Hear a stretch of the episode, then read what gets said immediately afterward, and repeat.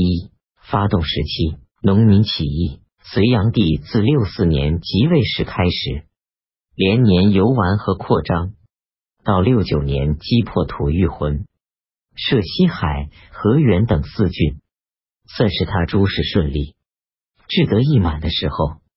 另一方面，却是广大民众遭受暴政，难以忍耐的时候。六一年大业六年夏历正月初一日，拂晓前有壮士数十人。白衣白冠，焚香持花，自称弥勒佛，进入建国门、端门，守门官兵都叩头礼拜。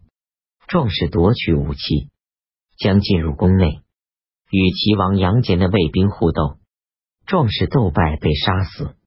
佛教说释迦佛衰落，弥勒佛代兴，因之，凡假借弥勒佛出世做号召。都含有反抗旧统治的意义。这数十个壮士的行动，显然是隋末农民大起义的第一个信号。隋炀帝杀死这数十人，又在洛阳大搜查，连坐千余家，自以为平静无事了。夏历正月十五日，就在端门外大街上举行规模盛大的摆戏，供西域人赏玩。六月。雁门山西代县豪帅魏文通聚众三千，巨墨辟谷。六一一年一月，大业六年十二月，朱崖广东琼山县人王万昌起兵反隋，这两处都很快被隋兵击灭。但在同一年大业六年里，一北一南继洛阳数十壮士而起兵，显示民众是要走起义的道路了。隋炀帝自恃强大，依然走亡国的道路。六一一年，隋炀帝征发大量兵士和民夫，准备第一次侵略战争。山东民众受祸尤重，大规模的农民起义也首先在山东地区爆发起来。一起郡邹平，山东邹平县人王勃聚众据长白山，山在山东邹平县。自称知事郎，又作吴相辽东浪死歌，劝民众起义，必以民众多往归附。二平原郡治安乐，山东德县豪强刘霸道据豆子因刚刚，山东惠民县境，聚众至十余万人，号称阿舅军。隋书炀帝纪于六一三年大业九年，在平原李德义聚众数万，称阿舅贼。农民起义往往聚散无常，可能刘霸道众散后，李德义聚众仍沿用阿舅名号。三张南山东平原县恩城西北勇士孙安祖拒绝当兵，被县官耻辱。德通县豪侠窦建德的助力。聚众数百人入高基伯，在张南县境中自称将军。四清河郡书县书因书书山东夏津县东北人张金称聚众杀掠。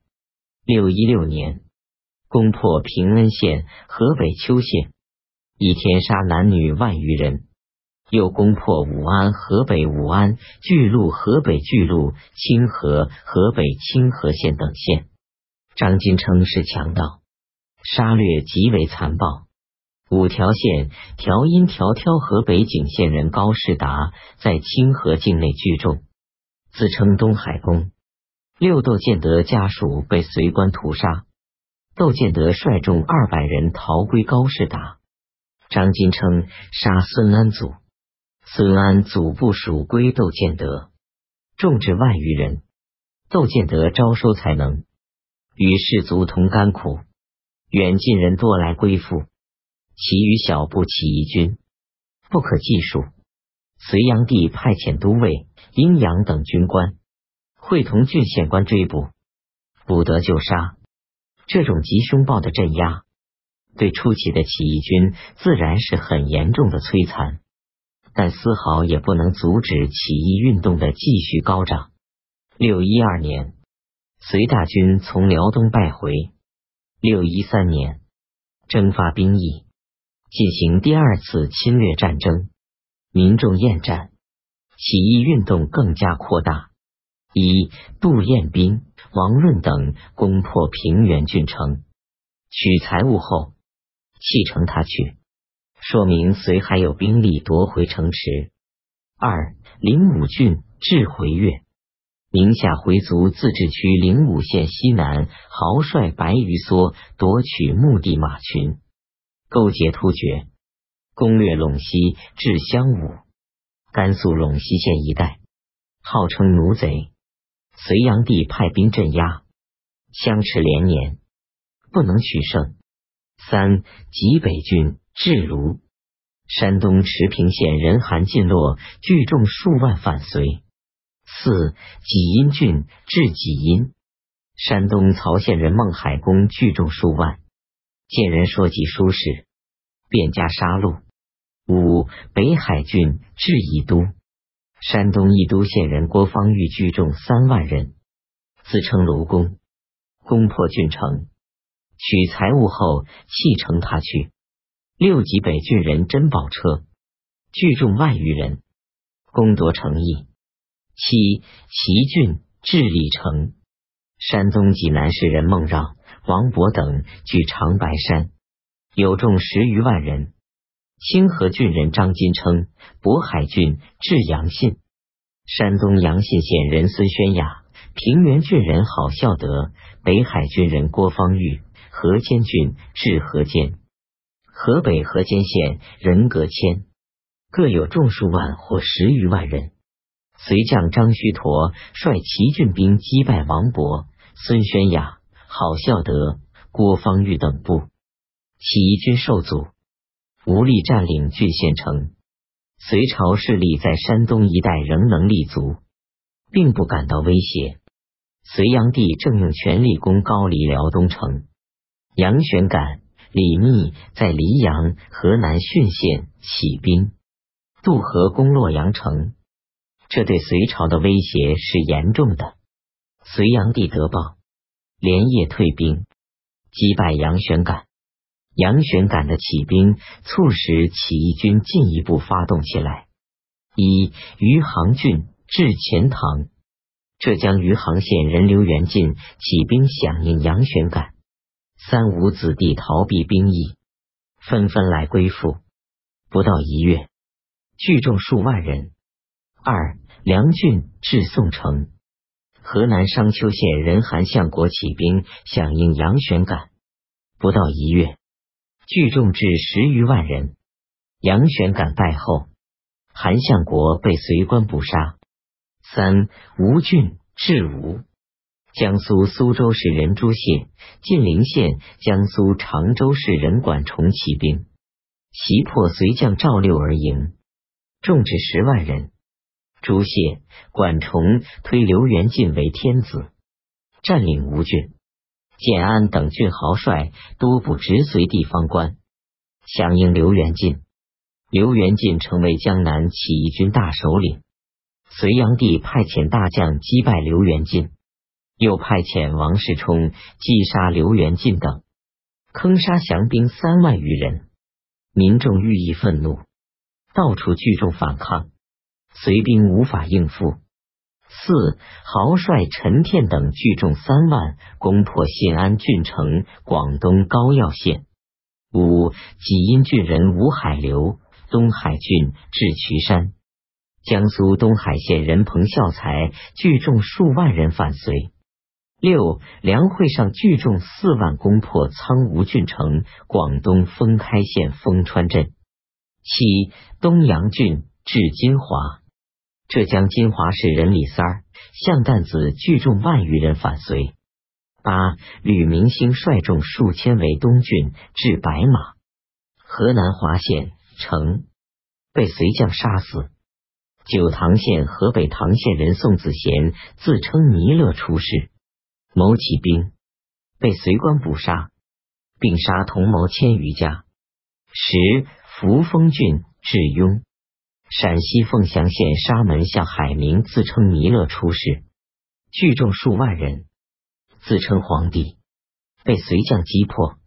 十一，杜伏威、辅公时因时时在淮南聚众，兼并苗海潮、赵破臣等部，击败江都留守派来镇压的隋军。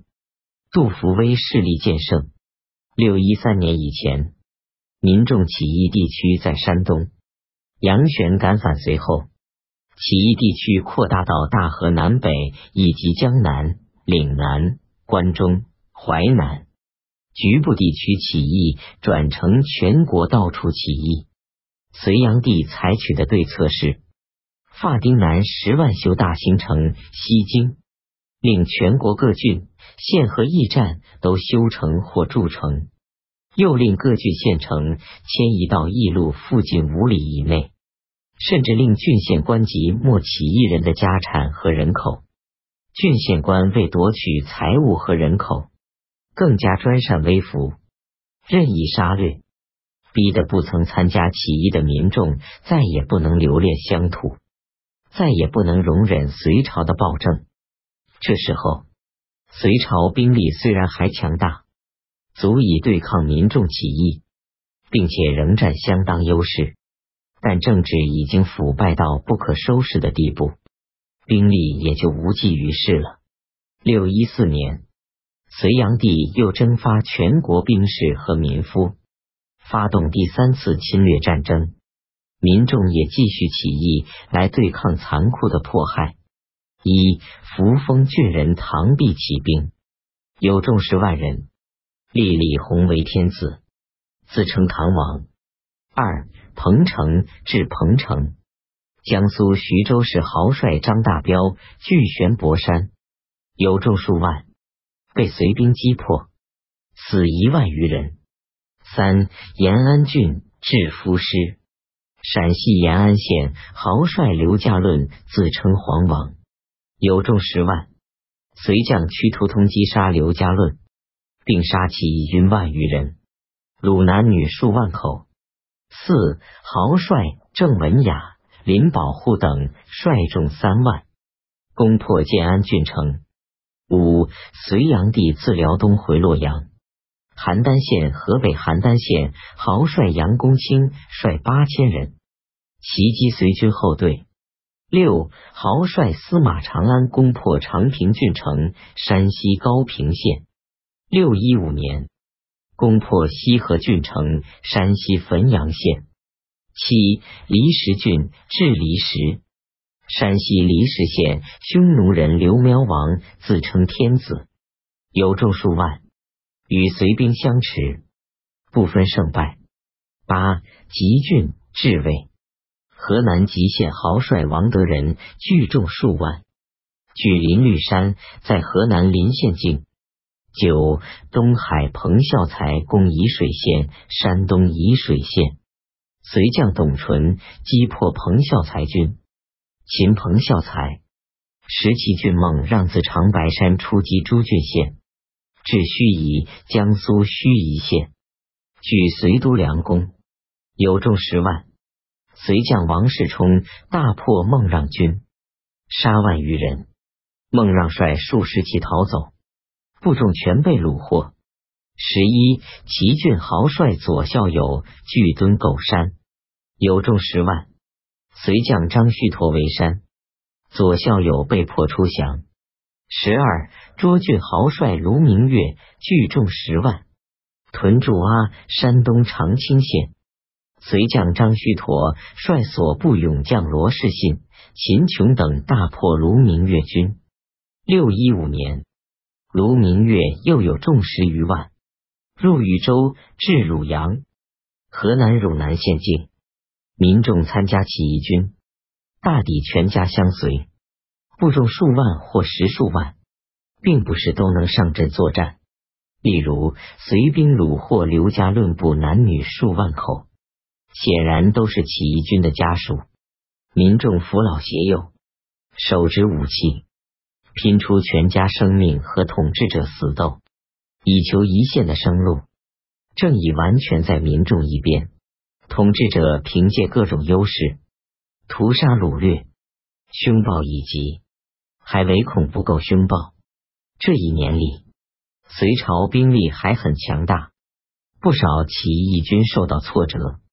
但正如史书所说，董淳战虽屡捷，而盗贼起义军日滋，说明民众是不会因战败或首领被擒被杀而停止反抗的。也说明统治阶级即使像隋炀帝那样荒淫混乱的人做首领，对镇压民众起义还是强顽不退缩的。阶级斗争就是这样残酷尖锐的一种斗争。六一五年，隋炀帝因农民纷纷起义，户口大减，令郡、县、邑亭、村务都修筑城池，所有民众都迁入城中居住，给城附近的田地耕种。城附近的田地为数有限，居城中将无以为生，这又驱迫一批民众不得不参加起义军。一齐郡豪帅严宣正聚众，随兵击败严宣正军，鲁男女数千口。二豪帅杨仲绪率众万余攻北平郡城河北卢龙县，被随兵击杀。三上古郡智邑，河北易县豪帅王旭拔自称漫天王。王旭拔死后，亚帅魏雕儿带领部众。自号立山飞，聚众至十万，勾结突厥，攻略燕赵一带。六一八年，被窦建德杀死。四淮南人张启绪聚众三万人。五彭城人魏麒麟聚众万余人，攻入郡城山东兖州。六东海豪帅李子通有众万人。杜怀自称楚王。攻江都，七将军至正平，山西新绛县豪帅敬盘陀、柴宝昌等聚众，与隋兵数万人攻战，隋兵烧村屋，坑杀降人，百姓怨愤，聚众愈多。八城府安徽亳县东南人朱灿聚众十余万人，被称为可达韩贼。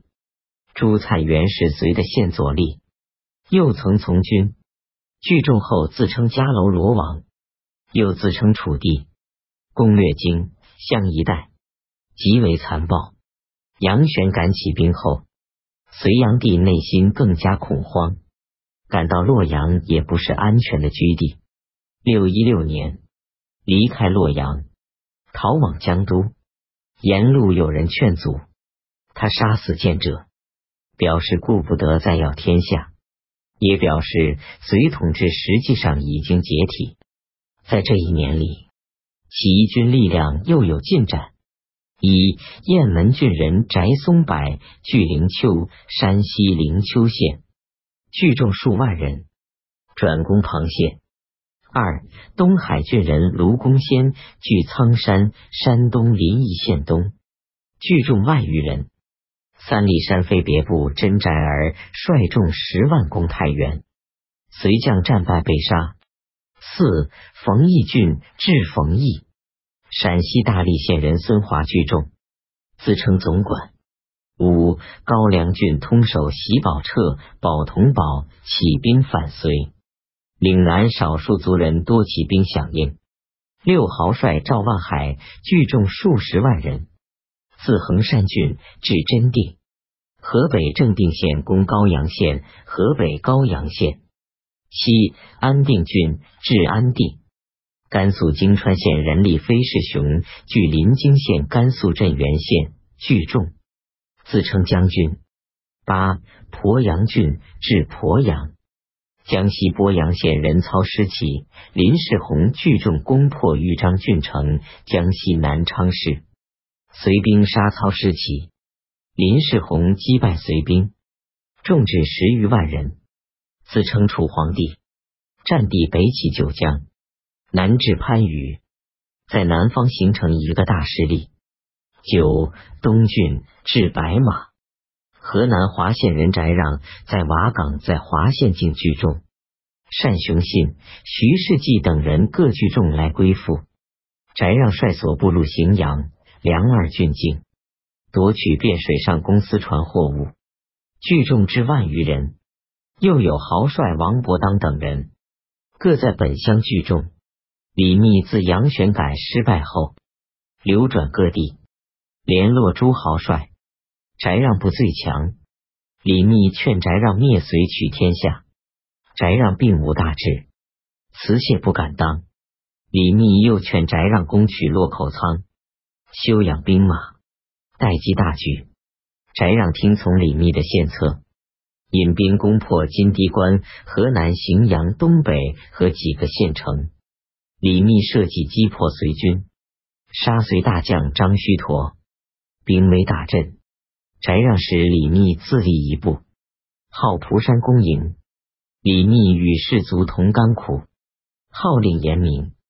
在诸豪帅中，成为一个有政治雄心的起义军首领。时攻略河北诸郡县的豪帅有张金称、郝孝德、孙宣雅、高士达、杨公卿等人。隋将杨善惠等对抗诸豪帅，势力约略相等。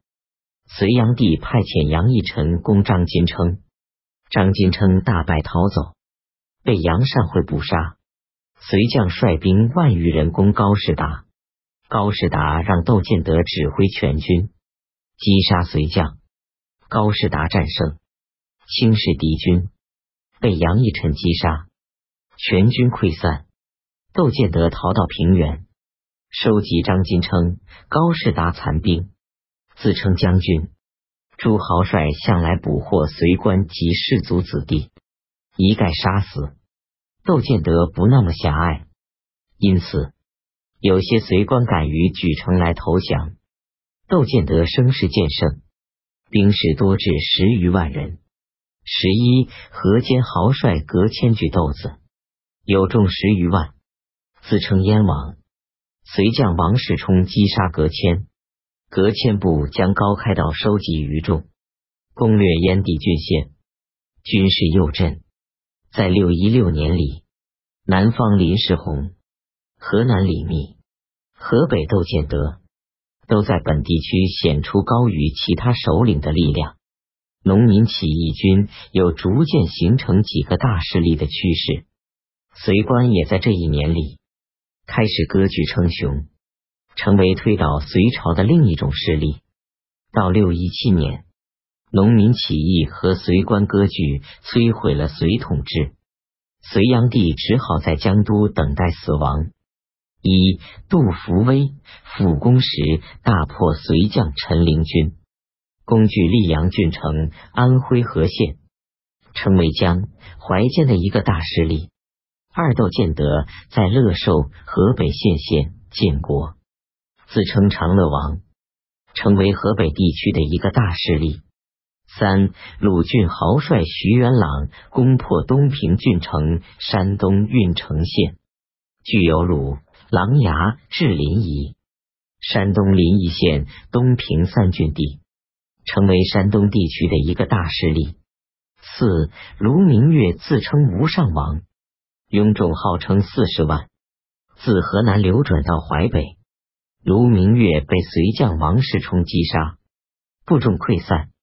王世充屡获战胜，在隋将中颇有声望，为后来养成割据势力准备了条件。